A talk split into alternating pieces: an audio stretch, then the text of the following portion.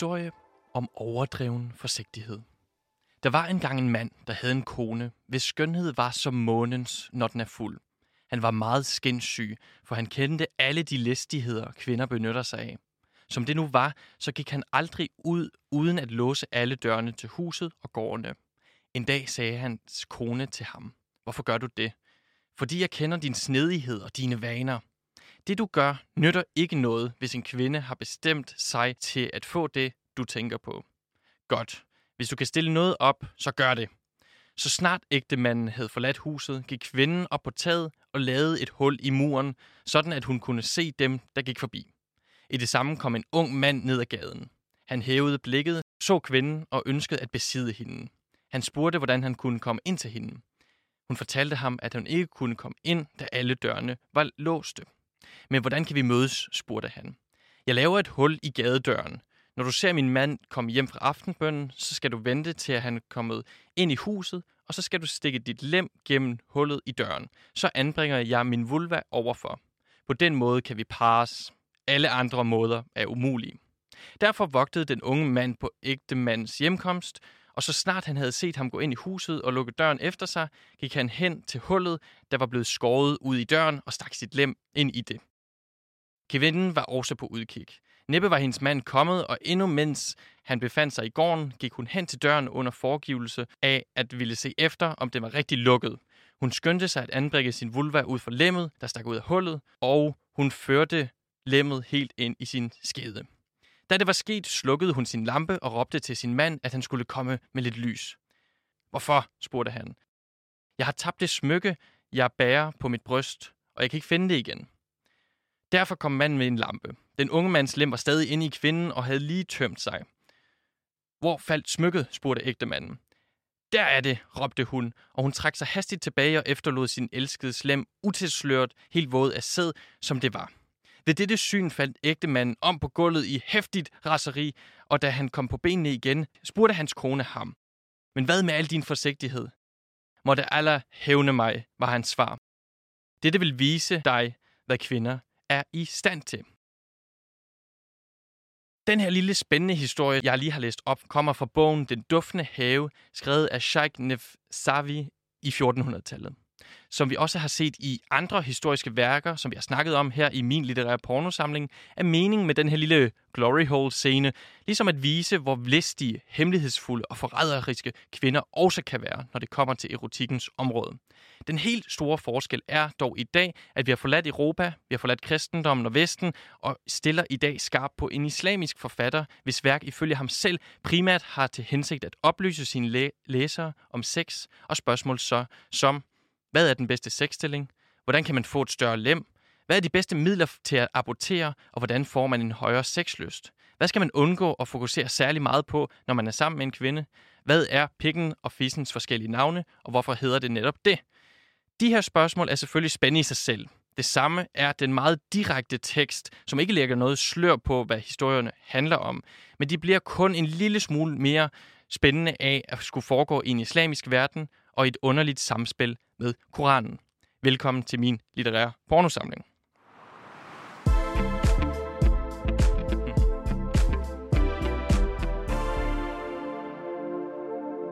Dagens gæst hedder Jakob Skovgaard Petersen, og han er professor i islam og den arabiske verden på Institut for Tværkulturelle og Regionale Studier på Københavns Universitet. Derudover har han også skrevet en række bøger om islam og den arabiske verden, senest en bog, der hedder Muslimernes Mohammed og alle andres. Velkommen til, Jakob. Tak skal du have. Hvad tænker du først og fremmest, når du hører sådan en, en lille passage, en lille historie som den, jeg lige læste op? Jo, jeg synes jo, den er øh, spændende og sjov, og det er jo sjovt, det kommer fra den muslimske verden. Det er jo ikke så usædvanligt. Øh, først og fremmest har vi selvfølgelig Tusind og en nat, der også er fyldt med erotiske historier, og netop sådan den slags eventyr. Og øh, det er jo det, der ligesom er hovedideen. Det er måske ikke rigtigt at fortælle, hvordan kvinder er. Det er at underholde, og så det med kvinders list, det er måske lidt et påskud, ikke? Men øh, det har i hvert fald været en bog, der var øh, attraktiv og populær. Og så er det jo så sådan en bog, der blev genopdaget af europæere. Øh, jeg ved ikke, hvornår præcis, men jeg forestiller mig fra cirka 100, måske 120-30 år siden, hvor man blev optaget af, at den arabiske verden var mere sensuel og mere seksuel end vores verden. Det kan jo virke lidt øh, pudsigt i dag, hvor vi kun snakker om tilsløring og øh, andre normer og øh, mangel på sex og sådan noget, at man så i Europa for 100 år siden så meget omvendt på det. Øh, vi, den her bog, som jeg læser højt fra, er en dansk oversættelse fra en fransk tekst. Og det er vel også noget, man ser i mange af de her værker et eller andet sted, at det måske først kommer til Frankrig, som du nævner, 1800-tallet måske. Jo, altså allerberømtest netop 1001 Nat, der fik en øh, udgivelse i Frankrig i 8, 9, 10, tror jeg det var, øh, af Antoine Galland. Og det gjorde, at øh, hele Europa sværmede for 1001 Nat, øh, fordi før det havde den muslimske verden meget været set som noget farligt og truende, altså antikrist og sådan noget. Og pludselig var det prinsesser og røver og dragomaner og øh, lastdrager og sømænd og sådan noget. Altså det blev ligesom et meget menneskeligt sted, frem for at være et på en eller anden måde ret djævelsk sted.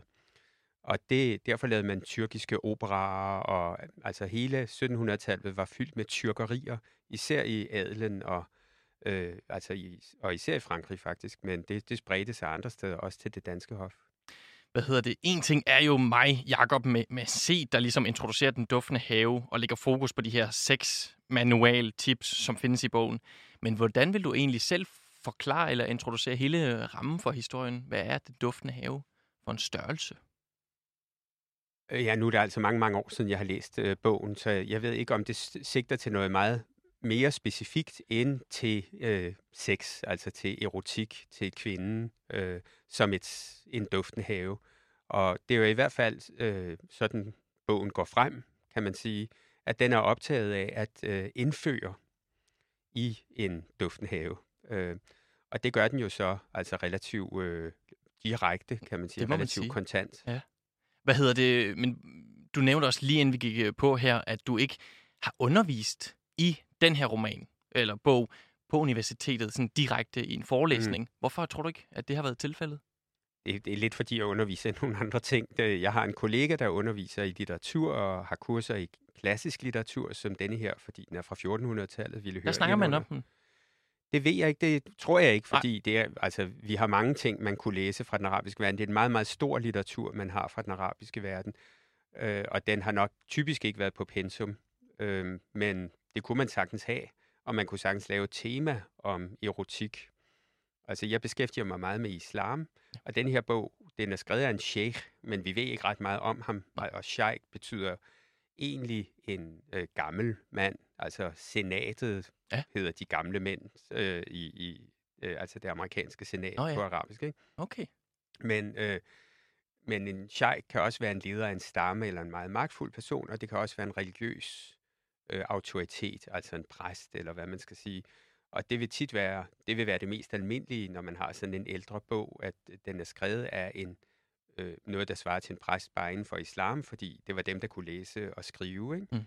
Den er som sagt skrevet i, i Tunesien 1400-tallet. Vi ved ikke 100% øh, præcist, hvornår.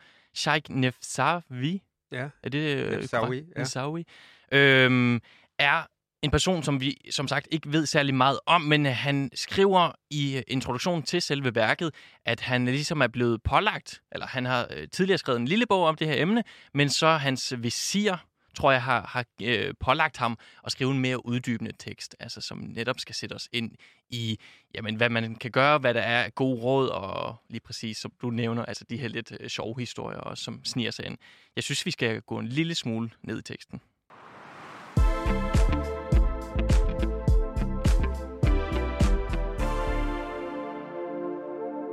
Visselig har jeg syndet ved at skrive denne bog. Din tilgivelse, Allah, behøver jeg i sandhed. Men hvis du på den sidste dag tilgiver mig, ja, så vil alle mine læsere forenes med mig i et højlydt Amen. Sådan lyder de aller, aller sidste ord i den duftende have, hvilket for mig jo ligesom tyder på, at forfatteren, altså øh, Shaif Nesawi, godt ved, at han arbejder med et område, som er, hvad kan man kalde det, ret omtål- omtåligt i moralsk forstand. En ting er jo, hvad læserne og fremtidige generationer af læsere ligesom vil tænke om bogen, men en anden ting er selvfølgelig også, hvad Gud vil tænke. Jakob, jeg tror, at de fleste mennesker ikke umiddelbart forbinder islam med en meget, meget, hvad kan man sige, afslappet tilgang til sex og historie. Det ligesom grænser en lille smule til det pornografiske. Men findes der i virkeligheden en tradition for den her slags sex-positive værker i den islamiske verden? Eller er den duftende have meget enestående på det punkt? Øh, der findes netop, og øh, altså for eksempel er der et andet meget berømt værk, der hedder Duens halsbånd af Ibn Hazm fra Andalusien, altså fra det sydlige Spanien, fra 1000-tallet. Øh, og det sjove ved ham er, at han er sådan den mest fundamentalistiske, vi nærmest kender Okay. i, den, øh, i den islamiske tradition. Og over østpå i Damaskus var der i 1300-tallet Ibn al-Qayyim al-Jawziyya, som ligesom, det er ham som sauderne og sådan nogle meget konservative også elsker. Men han skrev en bog om kvinder, og begge er meget optaget af, hvordan man holder sig et godt harem, hvordan Okay. man bygger det op. Og, men der kommer også mere seksuelle afsnit om, hvis man taber lysten og sådan noget, ligesom denne her bog har. Ligesom rådet Så, så de er sådan beslægtet med denne her, men denne her er lidt, hvad skal man sige, frækkere. Øh, og det, at det er blevet, øh, altså at det er en slags ordre, han har fået til at skrive den, øh, det tror jeg, øh, det undrer mig egentlig ikke så meget, fordi i hofkulturen var man, ligesom i Europa, måske meget mindre, øh, hvad hedder det, panettengrynet med sådan nogle ting, end man var så mange andre steder, øh, og man kunne godt lide at få pikante historier, så vi har også for eksempel mange rejseberetninger, hvor det ikke rigtig gælder om at lave sådan en præcis geografi, men at fortælle om, hvor mærkelige og hvor spændende og hvor pikante og sådan noget ting, der kunne ske, hvis man var der og der og der og der. Så det er selvfølgelig også en form for underholdningstekst. Øh, tekst. og øh, hans afslutning, som du citerer, der vil jeg måske bide mindre mærke i, at han siger, at det er syndigt, og mere mærke i, at han i virkeligheden ikke er spor bange, og han ko- koketterer med det. Ikke? Øh, han, Altså, at han leger med det? Øh... sådan synes jeg, det lyder. Ja, ja. Øh, han, ja, øh, ja, jeg har været lidt fræk her, men må ikke Gud alligevel, og, okay. og mine læsere, altså han, Der er lidt Ja, ironisk islet over det, måske. ja, jeg synes, det lyder som om han, øh, er, altså han har bare gjort det, og øh, khalas, som man siger på arabisk, øh, sådan er det.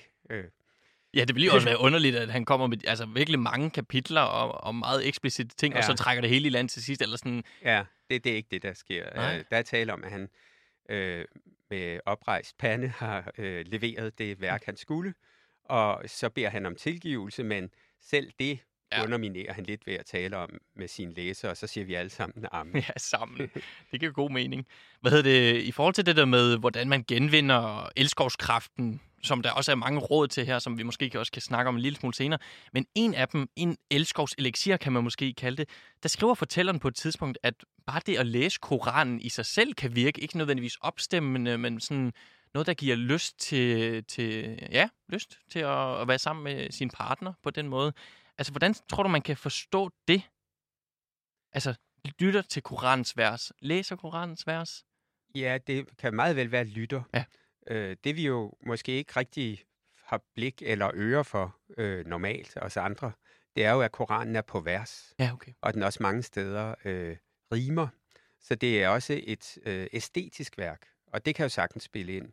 Det er ikke fordi, det vrimler med kvinder i Koranen. Øh, det, den er ikke sådan en erotisk øh, tekst på den måde, men den er heller ikke sådan anti-erotisk, eller hvad man skal sige. Øh, så øh, ja, det, det kan muligvis godt gøre nogen opstemt. Det, det skal jeg ikke rigtig kunne øh, udtale mig om.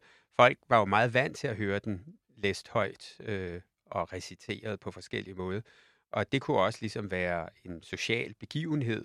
Øh, så øh, ja, altså... Men jeg øh, tænker på alle de her, øh, hvad kan man sige, leveregler, jeg ved ikke, om man kan kalde det regler, men normer for, hvordan man har det ideelle forhold.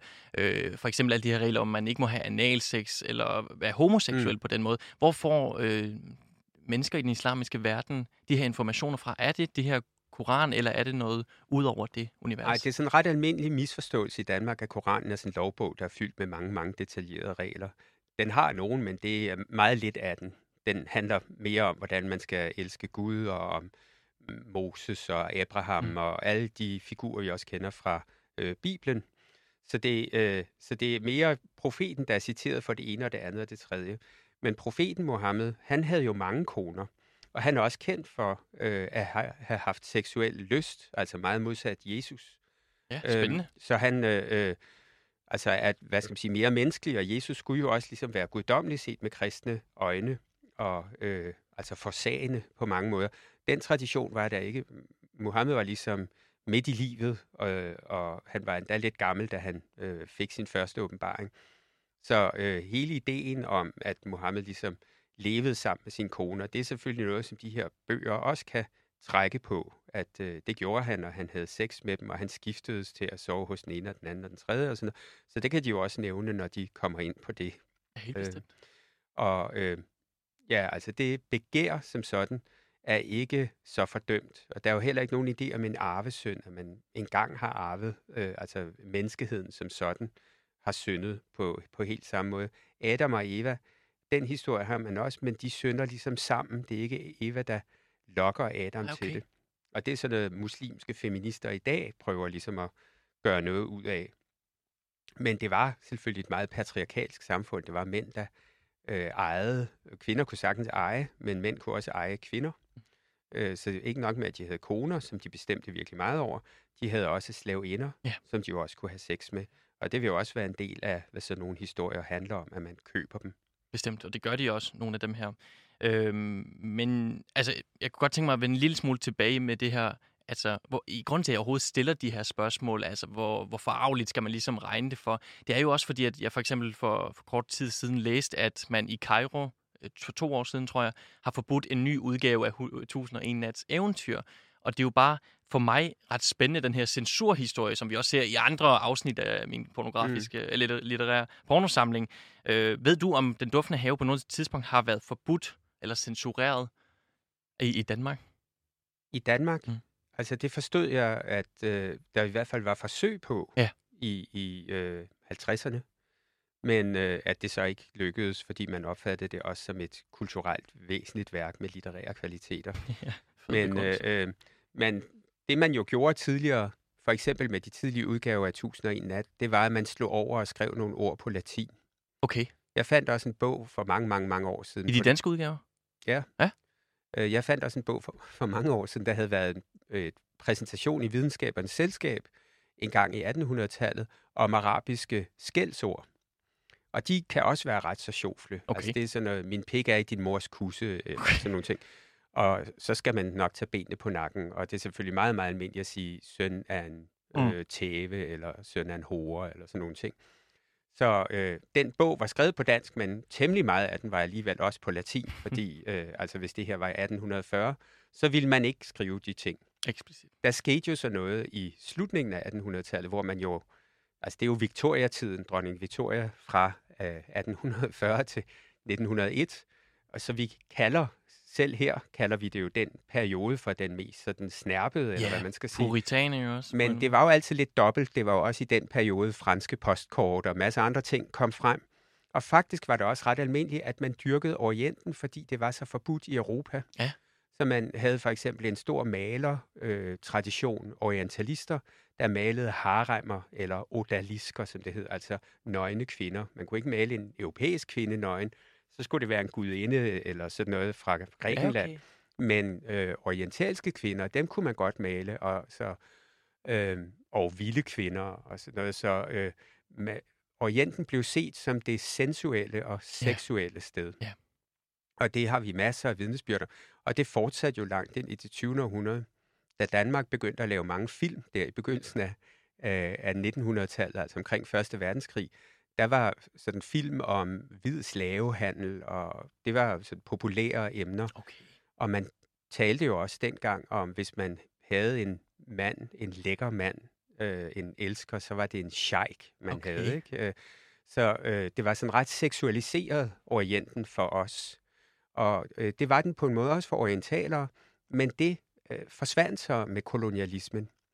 Det er ret spændende at se, hvor meget man har en stor homoerotisk øh, litteratur, hvor man digter, øh, digt, mænd digter til unge, skægløse mænd, hvor smukke de er. Man er meget, meget I den islamiske verden? Ja, ja, man er meget forelsket i unge mænd, ligesom vi kender fra det gamle Grækenland. Ja, helt bestemt. Men øh, omkring 1860-70, så holder den genre simpelthen op fordi man bliver så eksponeret for europæerne. Europæerne foragter det, og man vil ikke virke som de liderlige orientalere. Eller sådan så tager man deres meninger på sig? Ja, og ja. det har man jo så gjort senere hen. Det er det, vi kalder viktorianiseringen af den islamiske verden. Okay. At den gik fra at være et sted, hvor man kunne temmelig mange ting, og europæiske bøsser, for eksempel som Oscar Wilde eller André Gide, eller sådan noget, de tog på ret berømte rejser til Nordafrika fordi der kunne de bedre udleve deres seksualitet, end de kunne hjemme i Europa, Ja. hvor det ville, hvis de blev arresteret, så stod det til store domme og sådan noget.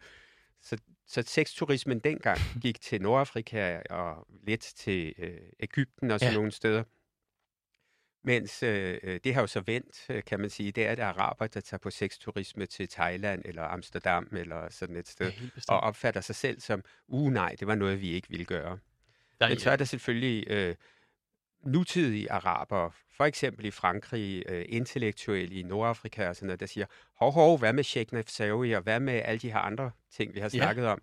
Det er jo vores sande kultur. Vi er slet ikke så bornerte, øh, og de er jo så et opgør med islamister, som vil være dem, der meget kører frem med, hvor, øh, hvor øh, moralske Ja. vi er, og hvordan kvinder og mænd ikke må blive mixet. okay, så som en slags modargument til det. Ja, så sådan en bog man som en- denne her, Mm. mm. den vil blive en del af en ny kulturkamp, ja. eller har været det de sidste måske 20-30 år. Jeg synes, vi skal gå lidt ned i teksten og, og læse øh, en lille historie op.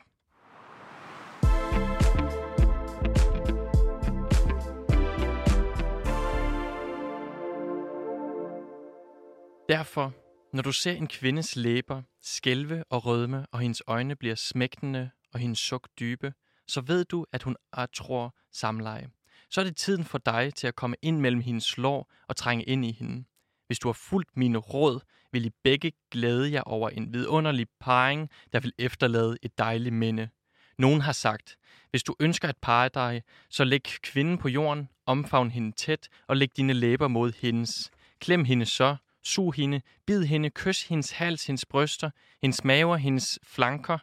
Anstreng hende, indtil hun ligger svag af at tro. Når du ser hende i denne tilstand, så indfør dit lem. Hvis du gør således, vil jeres glæde komme samtidig, og det er vellystens hemmelighed. Men hvis du forsømmer denne fremgangsmåde, så vil kvinden ikke tilfredsstille dine krav, og hun vil ikke selv opnå nogen nydelse. Når akten er endt, og du gerne vil rejse dig, så gør det ikke alt for pludselig, men træk dig blidt tilbage mod hendes højre side, og hvis hun er undfanget, vil hun føde en søn, hvis Allah vil have det.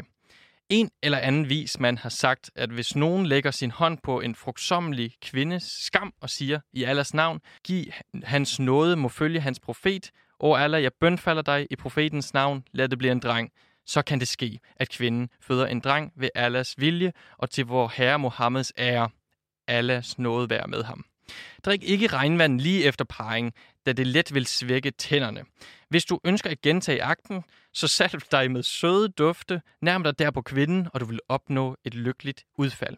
Pas på ikke at lade kvinden bestige dig under samlejet i denne stilling, er der nemlig fare for, at noget af skedevæsken kan trække ind i urinrøret og forårsage betændelse. Det er ikke tilrådeligt at hvile efter samlejet, og ikke hengive sig til nogen slags anstrengelser. Jakob Skovgaard Petersen, du er professor i islam og den arabiske verden. Vi har lige læst et citat op fra Den Duftende Have. Hvad tænker du, når du hører sådan et citat, der jo handler om, hvordan man ja, har sex på en, en god måde?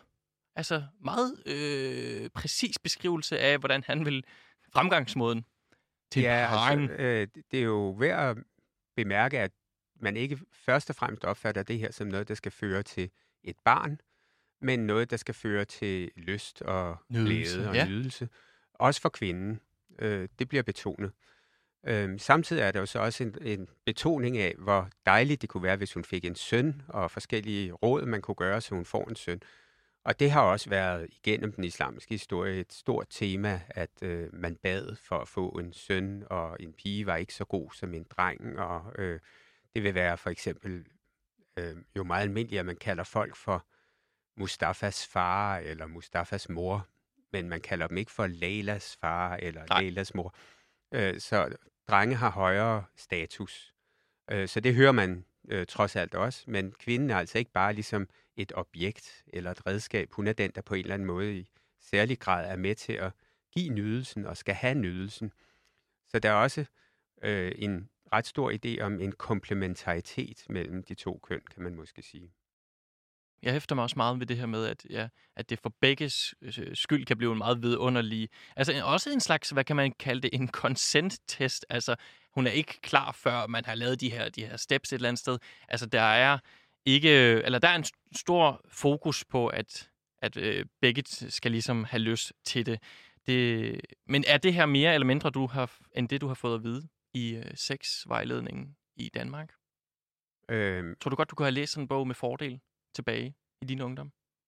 nej, jeg tror heldigvis, jeg faldt over nogle bøger, som var endda måske lidt mere øh, øh, tydelige. Ja. Øh, men øh, det kan da godt være, at der var et par råd her, som jeg øh, godt kunne have brugt i... Ja, sikkert. øh, og det var jo heller ikke alt, jeg kunne huske, hvad jeg havde læst. Nej, helt bestemt. Men der er også nogle lidt pseudo-science, altså videnskabelige øh, råd, det her med, hvis kvinden bestiger manden, så er der far for, at skedevæsken går ned i hans urinrør. Mm. Det er ikke noget, jeg er ekspert på, men det er ikke noget, jeg vil forestille mig var en reel trussel nødvendigvis. Siger det ikke også noget om det her forhold mellem kønnene? Måske. Altså, det, det er jo, som du siger, nok, øh, og jeg er virkelig også ret medicinsk uvidende. øh, det er nok forkert, øh, og øh, nu er vi tilbage i 1400-tallet. Det er jo også før det moderne medicinske gennembrud i Europa, altså hvor man fik mere sådan empirisk lægevidenskab. Så man fulgte stadigvæk idéerne om de fire temperamenter og kropsvæsker og så videre, som kom fra de gamle grækere, men som araberne netop overtog. Og i 1400-tallet vil man stadigvæk i Europa bruge arabiske, oversat arabiske manualer for lægevidenskab, fordi de bedst havde videreudviklet den græske lægekunst. Og som du Øhm. siger, er der øh, konkrete råd til, du nævner de her fire måder at inddele et menneske Ja, på. Hvad ja. kalder man det? Det koleriske? Det... Ja, det er deres temperamenter, ja. men det hang så sammen med forskellige væsker, altså blod og galle og så Men videre. han har Øh, nogle konkrete råd til, hvor mange gange øh, en med en, øh, en ja, præcis kolerisk temperament kan have sex om måneden med fordel. Det synes bare, det, det er jo så netop... Det, det, det er nok stadigvæk i den verden, men det ville ikke have været så forskelligt fra, hvordan man lægevidenskabeligt tænkte i Europa på, på det tidspunkt, fordi man i virkeligheden havde lært det af araberne, som igen havde lært det af araberne, ja. af, af grækerne og videreudviklet det. Kan man i islam godt forstå det på samme måde, som man lidt gør med kristendom? Altså så længe, at hvad hedder det, man er gift, man har et heteroseksuelt forhold, og det leder til børn, så er sex faktisk okay og godt på den måde. Sådan vil moderne muslimer, inklusive islamister og salafister, altså de virkelig meget puritanske, okay. det er sådan, de vil sige. De vil sige, at øh, lyst er godt, men det skal bare være i ægteskabet. Øh, så, så selve det at have lyst og begær og øh, tilfredsstille sit begær øh, eller hinandens begær, det, det vil man også i dag ikke tyde, altså Nej. typisk ikke have nogen problemer med. Nej. De- De er bare meget fixeret på, at det skal være lovformeligt. Ja. Øhm, men der er selvfølgelig masser af mennesker, der også har affære i den del af verden. Ja, klart. Og, øh, og nogle af de ting, som man meget fordømmer, homoseksualitet, som man jo altså tidligere havde en meget mere sådan laissez-faire holdning til, men altså det var i princippet en synd. Ja. Ligesom, altså, jeg tror på det tidspunkt i Europa ville man kalde det sodomitter, Ja. efter Sodoma og Gomorra, mens ordet i den arabiske verden er liwat, som er efter Lot, og det var jo ham og hans kone, okay. der rejste fra. Så det er meget det samme Ja, ja, ja. Øh, billede, de har af den syndige by, som man skulle undgå. I praksis der er der selvfølgelig masser og masser, der ikke har undgået det, fordi hormoner har man, uanset om man bor nord eller syd for Middelhavet. Og man har altså haft en lang tradition, ligesom de fortællinger, han kommer med, for at have affære, selvom det var risikabelt, og mænd var meget Ja. ja. jaloux og sådan noget. Øh, typisk i ældre øh, arabiske tekster taler de om, hvor lidt jaloux europæerne er. Okay. Øh, Er det noget, de ser op til? Nej, Nej, det er noget, de synes er på en eller anden måde forkert og Okay. mærkeligt og sådan noget. Meget berømt, da Napoleon landede i Ægypten øh, i 1798, og en egyptisk øh, lært, så beskriver de her franskmænd og hvordan de er. Og deres forhold mellem mænd og kvinder, det er noget, der optager alle, fordi det er anderledes. Klart. Og det er jo ikke, fordi europæerne var specielt øh, øh, øh, hvad hedder det, emanciperet i 1798, øh, men araberne mener, at de er mere mænd og mere kvinder, mens Okay. europæerne er sådan lidt for meget et mixture. Ja, ja. Og det kan man stadigvæk sagtens høre nogen sige. Men det kan også være sådan, at man siger for eksempel i det østlige Tyrkiet, om dem, der bor i Istanbul, det er ligesom nogle bøsserøver Ja, alle ja, sammen. ja. Ikke? Altså, det er meget sådan provins Ja, øh, attitude, ja. at vi er de rigtige mænd, og vi har de rigtige kvinder, mens derinde, ja, Gud ved, hvad der foregår. Der er jo ingen mennesker, der har øh, selvrespekt eller ære i behold. Nej, sådan noget, klart. ikke? Jeg synes, det var skide godt set af dig, at det her citat ikke kun handler om, øh, jamen, hvordan man bedst får en søn, altså at, at nydelsen måske var i centrum, fordi der er også et andet kapitel i den her bog, som handler om, hvordan man kan fremkalde en abort. Jeg læser den lige op. Ja.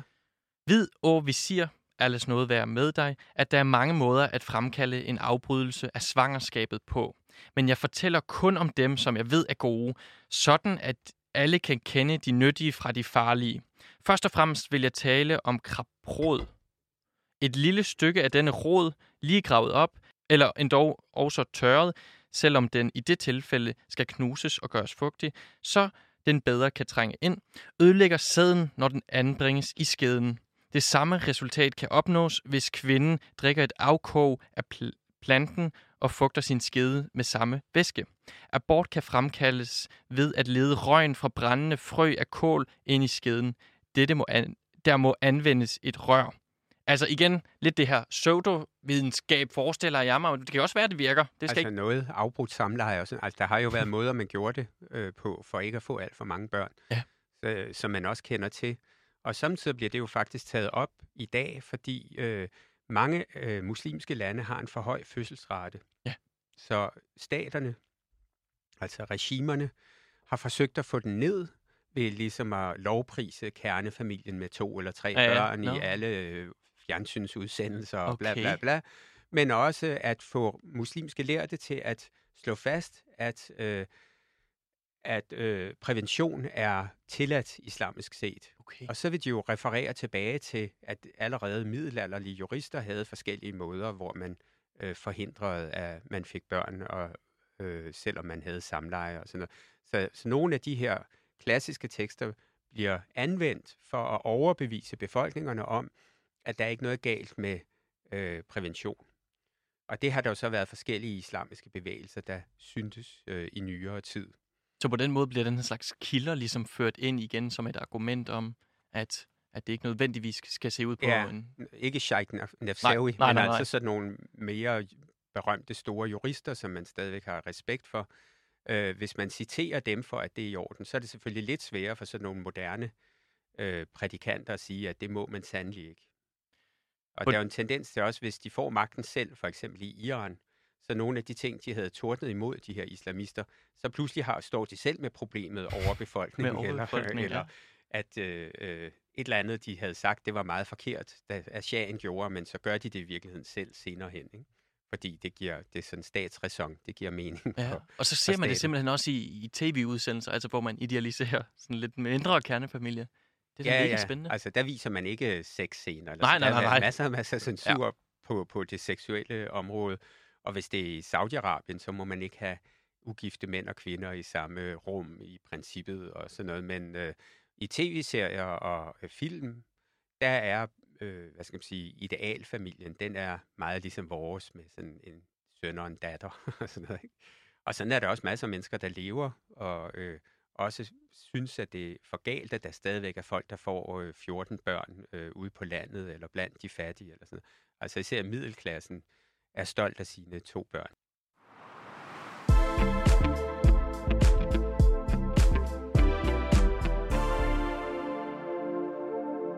Jeg synes, vi skal snakke en lille smule om, hvad der kendetegner den gode og den dårlige elsker, både hos mænd og kvinder, fordi at, at det er en konkret sexmanual, det her, og det er nogle ret sjove citater. Jeg læser højt. Først den gode mand. Når en værdig mand befinder sig i kvindeselskab, vokser hans lem og bliver stærkt, kraftigt og hårdt. Han er længe om at udtømme sig, og efter denne krampetrækning, som forudsages, som forudsages af udstrålingen af hans sæd, får han øjeblikkeligt igen rejsning. En sådan mand bliver nyt og værdsat af kvinder, for de elsker kun manden for hans køn. Hans lem må således være veludviklet, hans bryst må være let og hans bagdel spændstig. Han må være langsom til at udtømme sig, men hurtig til at rejse sit lem. Og hans lem må nå helt ned til bunden af skeden, til hvilken det må passe bekvemt. En mand, der, såled, der er således udstyret, vil blive inderligt skattet, for digteren har sagt, Sandelig kvinder søger hos ynglinge, egenskaber, der er sjældne hos mænd, skønhed, formue, uselviskhed, styrke og et lem rigt udstyret med længde. Altid redde til at rykke i felten, hurtig til rejsning og sent til at vige. Bagdelen tung, men brystet let, således er de våben, der vinder slaget. Et langt fagntag, snarligt gentaget, det er kvindens krav, når hendes vulva brænder, og den, der kan give disse øh, velsignelser, vil ikke mangle lykke i dette liv. Et veludviklet lem, Jakob. Altså rejsning lige efter man er kommet. Masser af krigsmetaforik. Jeg tror, det jeg elsker mest ved den her bog, er jo, altså den her jeg ved, at du har sagt, at det måske ikke skal tages så alvorligt, men han er jo meget eksplicit, han er meget omhyggelig med at beskrive, altså de har meget intime detaljer. Har du set det før på den måde? Øh, altså, ja, altså lidt i hvert fald, fordi det er også i 1001 nat, for eksempel. Øh, men øh, det er rigtigt, at det her er meget sådan øh, foreskrivende for, hvordan det skal være. Hvad mener du med det? At det er en guide eller hvad? Ja, ja. ja. Øh, og sådan er 1001 nat ikke. Det er bare mange gode historier, som også tit har en erotisk side, og øh, der er også nogle mænd, der skal præstere virkelig meget og sådan noget. Øh, ligesom hele rammehistorien i 1001 nat. Men øh, ja, altså jeg er ikke så overrasket, fordi der er en tradition for at være relativt kontant, og det gælder faktisk også arabiske jurister, eller altså muslimske jurister, at de skrev sådan meget om, hvordan de mente, det var. Øh, og der var ikke så, det var ikke så floromvundet, eller hvad man skal sige. Men skal man læse det som pornografi, underholdning eller en meget øh, bogstaveligt talt seksuel manual? Ja, det er et godt spørgsmål. Jeg tror, øh, jeg tror godt, det kan siges at være begge dele.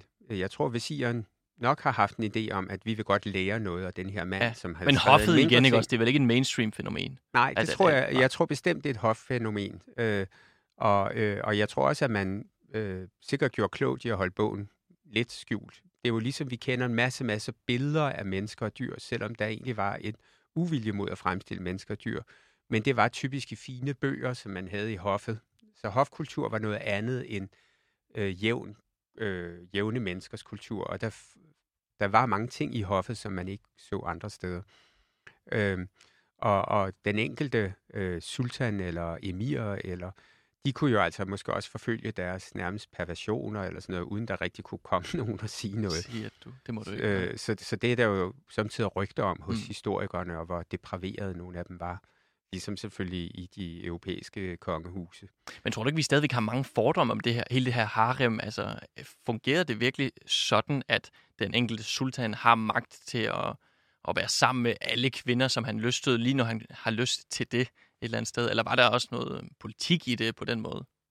Jo, altså, øh, det, der var selvfølgelig nogen, man giftede sig med, af, fordi det var godt at blive gift med den stamme, eller sådan noget, ligesom vi så med de europæiske kongehuse. Ja, klart. Men man kunne jo netop også gifte sig med nogen, man bare ligesom faldt for, og man kunne jo købe dem.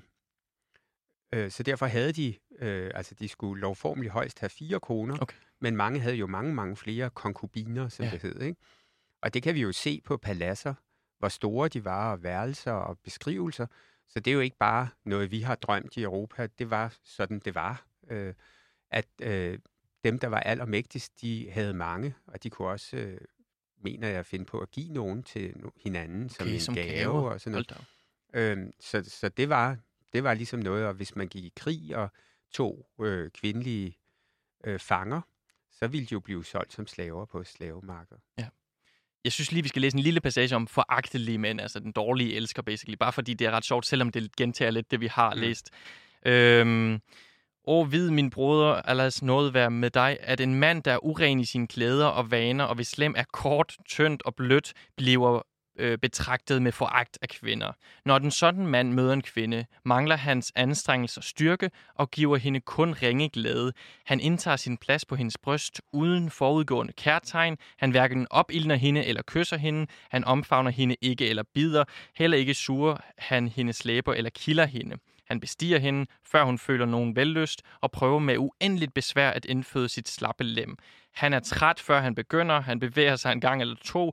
Så falder han sammen på hendes bryst for at udtømme sig, og det er grænsen for hans anstrengelser. Så snart det er sket, trækker han sit lem tilbage og skynder sig at komme afsted. Altså, jeg synes, det er fedt, hvor udpenslet det er.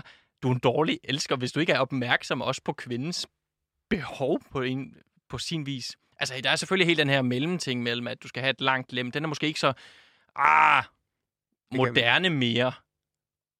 Det ved jeg ikke, om den er. Ja, det... Størrelsen eller gørelsen, Jacob? Har du det, det, jeg, jeg tror, det er nok sådan lidt af en evergreen. Ja. Men, øh, øh, men det er jo rigtigt, at øh, der, han kritiserer både, at manden fysisk ikke er udrustet, øh, og ikke har øh, styrke og tålmodighed. Øh, Og så kritiserer han, at han ikke har ordentligt tøj på, og han ikke er velsonjeret. Og så kritiserer han, at han skrider til handling Ja. og ikke har nogen sans for hende. Præcis, og Og opmærksomhed. et det, og det fylder relativt meget i beskrivelsen, Ja. ja. ligesom det gjorde i den anden før. Ja, øh. Så en mand har pligter. Det er ikke, der er ikke tale om, altså, og det skal ikke opfattes som sure pligter. Øh, men Nej, altså, når det er kommer til han skal nydelse. Gøre, Ja, ikke? Ja. ja. Og, øh, og det lægges der tydeligvis øh, stor vægt på, og han opfatter det så meget regulært, at kvinder har sådan nogle forventninger til mænd. Bestemt. Man kunne godt forestille sig en, der havde skrevet en lignende om heste, og det Ja. har vi også, ville snakke om, hvordan den go- gode rytter skulle være, og Ja. ja. at han skulle behandle sin hest og sådan. Fordi hesten er også et meget fint væsen i den arabiske litteratur. Så det er ikke bare at tale om, at det Nej. er en eller anden ting, du kan øh, gøre med, hvad du vil. Nej. Der er tale om, at øh, du skal have meget respekt. Det er et meget, meget fint væsen, og det er ikke alle mænd, der overhovedet burde have sådan en, fordi nogen øh, er ikke værdige til at have en god hest eller en dejlig kone. I den her Den Duftende Have har de faktisk også et lille kapitel om de øgenavne, de navne, man giver til øh, hvad hedder det, dyrs øh, kønsorganer. Så, men det er sådan en lille sidehistorie, men det giver rigtig god mening på den måde, at man, det er meget sådan den gode mand opskrift-agtig. Og det er samme altså gældende ved den kvindelige elsker, den gode kvindelige elsker. Det er et lidt længere citat, jeg lige læser op. For at en kvinde skal fryde en mand, må hun have en smuk skikkelse ved udstyret med huld. Hendes hår må være sort, hendes pande bred, hendes øjenbryn må være sorte som en etiopiers. Hendes øjne må være store og dunkle og med rent hvidt. Hendes kinder skal beskrive en fuldendt oval. Hun skal have en finformet næse og en yndefuld mund. Hendes læber må være sino, sinoberrøde, ligesom hendes tunge. Hendes ånde skal være behagelig, og hendes hals lang og formskøn. Hendes barm og hofter skal være brede, hendes bryster skal være faste og fylde godt. Hendes bu skal være velskabt, og hendes navle smuk formet og dyb. Hendes vulva skal være fremtrædende og rig på huld fra skamhøjen til bagdelen. Indgangen må være snæver, fri for fugtighed, blød at røre ved, varm og fri for lugt af rådne æg. Hendes lår skal være faste, og også hendes bag. Hendes liv må være slankt. Hendes hænder og fødder beundri- beundringsværdige for deres ynde. Hendes arme skal være tynde og skuldrene stærke. Når man forfra ser en kvinde, der besidder disse egenskaber, er synet henrykkende. Øh, bagfra er det skæbnesvangert. Ser man hende siddende, er hun som en rundet kuppel, liggende som en indbydende seng. Stående er hun en søjle. Når hun går, ses, ses hendes naturlige dele under hendes klædning. Hun taler eller ler sjældent og aldrig uden grund. Hun forlader aldrig huset, end ikke for at besøge naboerne. Hun har ingen veninder. Hun betror sig ikke til nogen, og hendes ægtemand er som hendes eneste støtte. Hun modtager ingen gaver, undtagen fra sin mand og hendes slægtninge. Hvis nogen af hendes slægtninge bor i huset, blander hun sig ikke i deres anlægner. Hun er ikke troløs og har ingen fejl at skjule. Hun driller ingen. Når hendes mand antyder, at, hun, at han ønsker at opfylde sine ægteskabelige pligter, bøjer hun sig for hans krav, og under tiden kommer hun den i forkøbet. Hun hjælper ham med alle hans anlægner. Hun er sparsom med beklagelser og tårer. Hun ler ikke, når hun ser, at hendes mand er nedtrykt eller bedrøvet, men deler hans bekymringer og kæler for ham, til de forsvinder og under sig ingen hvile, før hun ser, at han er tilfreds. Ja, yeah. altså der er jo noget meget specifikke, hvad kan man kalde det, krav til selve udseendet. Hendes hår skal være sort, hendes ånde skal være behagelig, hendes vulva skal selvfølgelig være fri for lugten af rådne æg. Men der er jo også det her med, øh, at man skal til en vis grad underkaste, at den ideelle kvinde underkaster sig sin mand, har ikke nogen veninder, tager ikke imod gaver fra andre mennesker. Altså, det bliver jo sådan en mærkelig blanding mellem gode elsker, eller de hænger i hvert fald sammen, ikke også? Altså, den gode elsker er ikke kun god i sengen, men også rundt omkring. Læser du det på samme måde?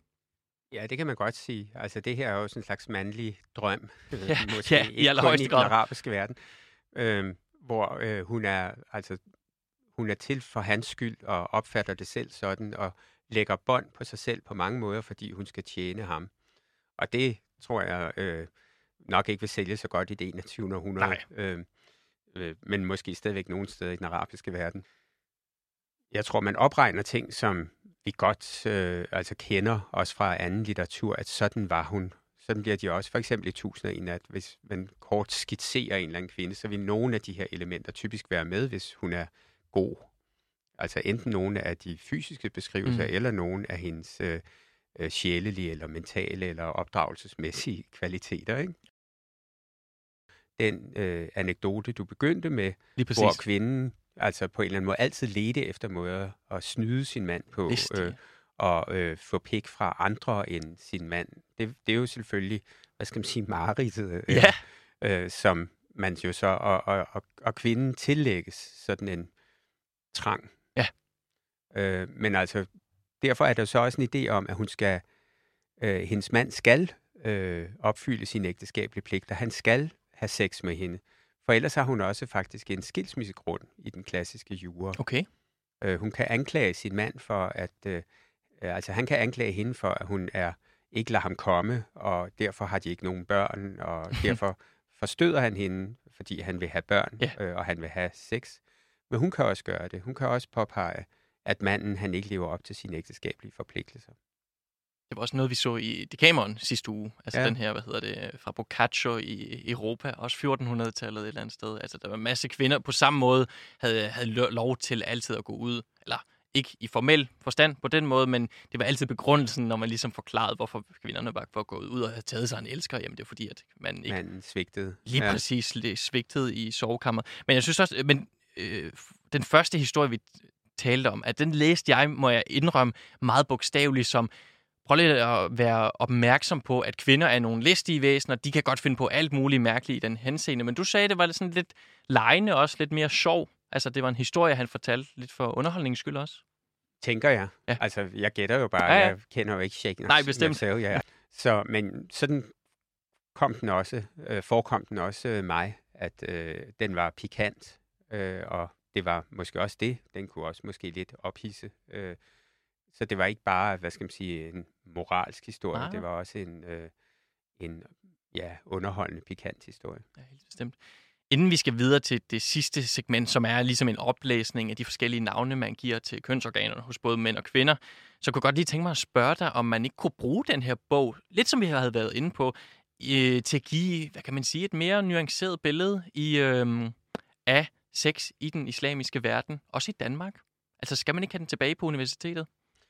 Jeg ved ikke, om det er særlig vigtigt, at vi får den tilbage på universitetet, Nej. men du har jo netop øh, fundet den, fordi den er blevet genudgivet True. i Danmark. Og det er jo til det måske vigtige og store læsende publikum, fordi vores studerende, som jo tager ned og bor i den arabiske verden, mange af dem ender jo med en eller anden kæreste, og Ja. øh, altså de, de, de lærer jo den arabiske verden at kende på en mere konkret måde. Øh, Og en time. ja, men altså også samtidig, at der er nogle plager, når de ikke kan, øh, der følger efter dem på Ja. ja. gaden, eller altså, det er ikke bare godt, øh, eller hvis man er bøsse, at det er farligt, Ja. eller afhængig af, hvor man er i den muslimske verden. Ikke? Men øh, jeg tror ikke, vores studerende er dem, der mest har brug for det, fordi de har i forvejen et, hvad skal man sige, mere facetteret forhold til den del af verden. Men det var sikkert en af grundene til, at man måske genudgav bogen her. Det, det kunne jeg forestille mig. Og det er da rigtigt, at den arabiske verden har en anden historie, og det bliver også brugt. Jeg læste i for et par dage siden, at i Frankrig åbnede man her sidste uge 18 udstillinger om islamisk kultur i tidligere perioder, netop for at vise, hvor rig, righoldig den var, også til unge franske muslimer, som nu lærer fra sådan nogle demagoger og ja. agitatorer, at den netop er så puritansk og den ikke, øh, og ikke æstetisk, men øh, etisk alene. Og øh, så vil man give et meget mere levende og øh, righoldigt billede af, hvordan den islamiske kultur er. Og i Louvre har de jo enorme samlinger, som slet ikke er fremme. Så de havde bare sådan delt rundhåndet ud, men så åbnede man altså 18, øh, altså nogle udstillinger af islamisk kunst. Så der er en bevægelse på den måde i gang for at nuancere. Ja, altså det var et politisk projekt, Ja. ja. Macron, og måske fordi han er bange for at tabe alle muslimske stemmer på grund af nogle af de ting, hans indrigsminister har gjort, så forsøgte de nu måske at redde lidt tilbage, hvis han nu kommer op mod en eller anden øh, kandidat, øh, og så har Macron nok brug for de stemmer, Okay. øh, eller noget af den regning. Det, blev, det Ja, var i Le Monde, det var i hvert fald noget, de foreslog, at det var en af grundene. Ja. Men det vil sige, at øh, det, at den islamiske verden har en langt mere rig historie, det kender øh, muslimer, der vokser op, for eksempel i Danmark, ikke nødvendigvis meget til. Deres far og mor kom måske fra landet et eller andet sted, og øh, kender mest en landsby, og hvordan man levede der. Og de har også lært, hvad skal man sige, den viktorianiserede islam. De kender ikke til den islam, der var for 100, 200, 300, 400 år siden. Og hvis de for eksempel går på Davids samling, som jo er et af de fineste museer i, for islamisk kunst i verden, så vil de allerhøjst kende noget, hvis de nu var tyrkere, så vidste de godt, at der var sådan flotte ting i Istanbul, men de anede ikke, at der var flotte ting i Nordindien eller i øh, øh, Marokko eller sådan noget, fordi det ser jo ikke ud på helt samme måde. Der har jo været mange forskellige øh, traditioner også inden for islamisk kunst. Så på en måde kan det måske hjælpe til at øh, give et mere, øh, altså give en selvtillid, en kulturel selvtillid, som nogle øh, unge muslimer nok ikke øh, har. De bliver ligesom presset. En gang kaldte vi dem tyrker og jugoslaver, nu siger vi hele tiden muslimer om dem, så de bliver ligesom presset ind mm. i islam. Og hvad er det så for en islam, de får? Der ville det jo være meget godt, at øh, de øh, værdsætte øh, og var klar over, at det her var en af verdens mest fantastiske kunstneriske traditioner. Det synes jeg var en meget flot udpensling netop af dybden, og nu er jeg lidt ked af, at jeg har teaset med, at vi skal vende tilbage til de meget sådan, konkrete navne, for inden vi slutter udsendelsen. Øh, jeg læser kun en op, øh, og det er El Fadelak, bedrageren. Det er et navn, som man har for penis, øh, og der, der lyder den tilsvarende tekst. Det har fået sit navn fra sine snyderier og listigheder. Når det er tror samleje, siger det. Hvis Allah lader mig møde en vulva, vil jeg aldrig forlade den. Men når den finder en, er den snart tilfredsstillet. Det ind, dets indbilskhed bliver åbenlys, og det kaster et fortvivlet blik til vulvaen, for det pralede med, at når det først var kommet ind, ville det ikke ud igen. Når en kvinde nærmer sig, rejser det sig og synes at sige til vulvaen, I dag, åh min sjæl, vil jeg slukke min lidenskab med dig. Og vulvaen, der er oprejst og stift, der ser det oprejst og stift, bliver forbavset over dets størrelse og synes at svare, hvem kan nogensinde tilfredsstille sådan et lem?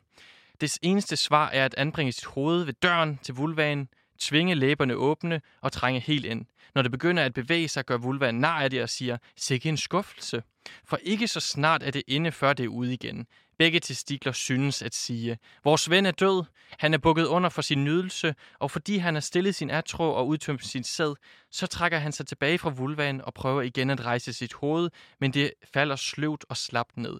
Testiklerne gentager, vores broder er død, vores broder er død. Han protesterer og siger, ikke spor, men vulvaen udbryder. Hvorfor trækker du dig tilbage? Åh, din løgner. Du sagde, at når du først kom ind, vil du aldrig ud igen. El Fadelak bedrageren. Jeg tror aldrig, jeg har hørt testikler snakke, eller få en linje i øh, noget litteratur, jeg har stødt på. Nej, der er sådan en Woody Allen-film. Ja, ja lige præcis. Men øh, vi skal i hvert fald øh, op til noget ret nutidigt, vil jeg tro. Øh, så det er ret så dristigt Moderne, øh, gjort. ja, og det, men det har også lidt den karakter af, at det her har været sådan øh, våget og pikant og sådan noget. Og underholdende, ja, ja bestemt. Ja. Jakob Skovgaard Petersen, tusind tak, fordi du var med i dag.